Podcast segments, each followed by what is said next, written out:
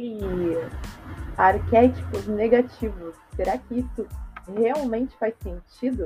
É sobre isso que eu quero conversar com você nesse podcast. Meu nome é Patrícia Lima, sou coach, empreendedora no mercado da beleza, hoje especialista no empoderamento feminino e você está no Acontece no Salão, sejam todos muito bem-vindos. Será mesmo que existe essa história de arquétipos negativos?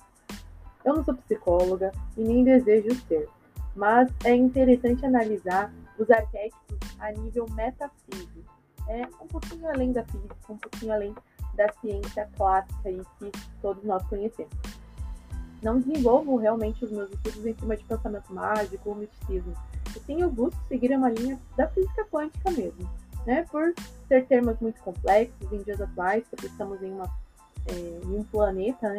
Onde ficar duas horas assistindo um jogo de futebol é super normal, mas estudar física quântica é completamente complexo. Partindo dessa breve apresentação, aí, estudar arquétipos vai muito além do que você possa imaginar, porque arquétipos são energias primordiais que estão aí no inconsciente coletivo, né? E do meu ponto de vista, não existe arquétipos negativos ou positivos, mas ao longo desse podcast você vai me entender. O bem e o mal são coisas da nossa dimensão. Preste bem atenção nisso. Conhecida aí como a 3D, a nossa dimensão, né?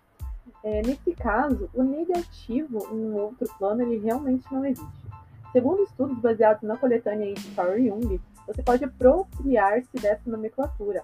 Entretanto, aí ao longo do caminho de estudos, né, você vai perceber que não estamos falando de coisas, e sim de energias de alto escalão. Quero salientar aqui que Platão já pontuava aí a respeito dos arquétipos, né, quando ele falava ali sobre o mundo das ideias.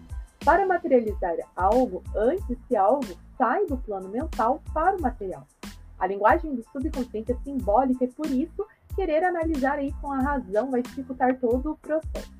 Quando o assunto é arquétipos e símbolos arquetípicos, segundo a cultura brasileira, não é interessante você brincar com arquétipos negativos e símbolos arquetípicos, com frequências baixas.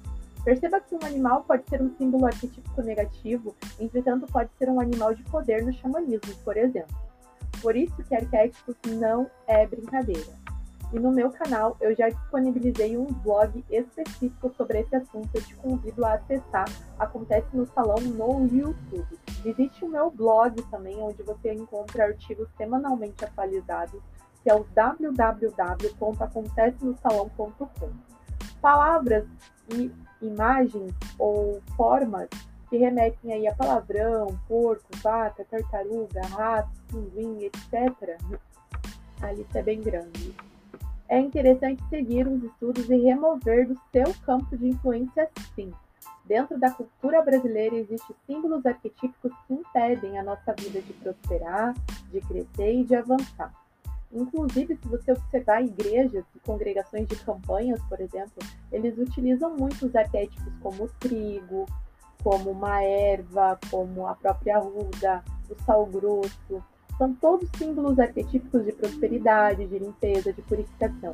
Inclusive, eu mesma frequentei uma igreja quando eu era mais nova, e por muitos anos eu frequentei essa denominação, onde uma vez por semana a gente pegava rosas é, diferentes cores, trazia para casa, e realmente acontecia ali. A gente via que no início, é, nos primeiros dias, as rosas elas ficavam bem pretinhas, e ao longo do tempo, assim como ia passando as semanas, a gente ia renovando as rosas, levava lá para a congregação, eles queimavam, tinha todo um ritual de queima, né?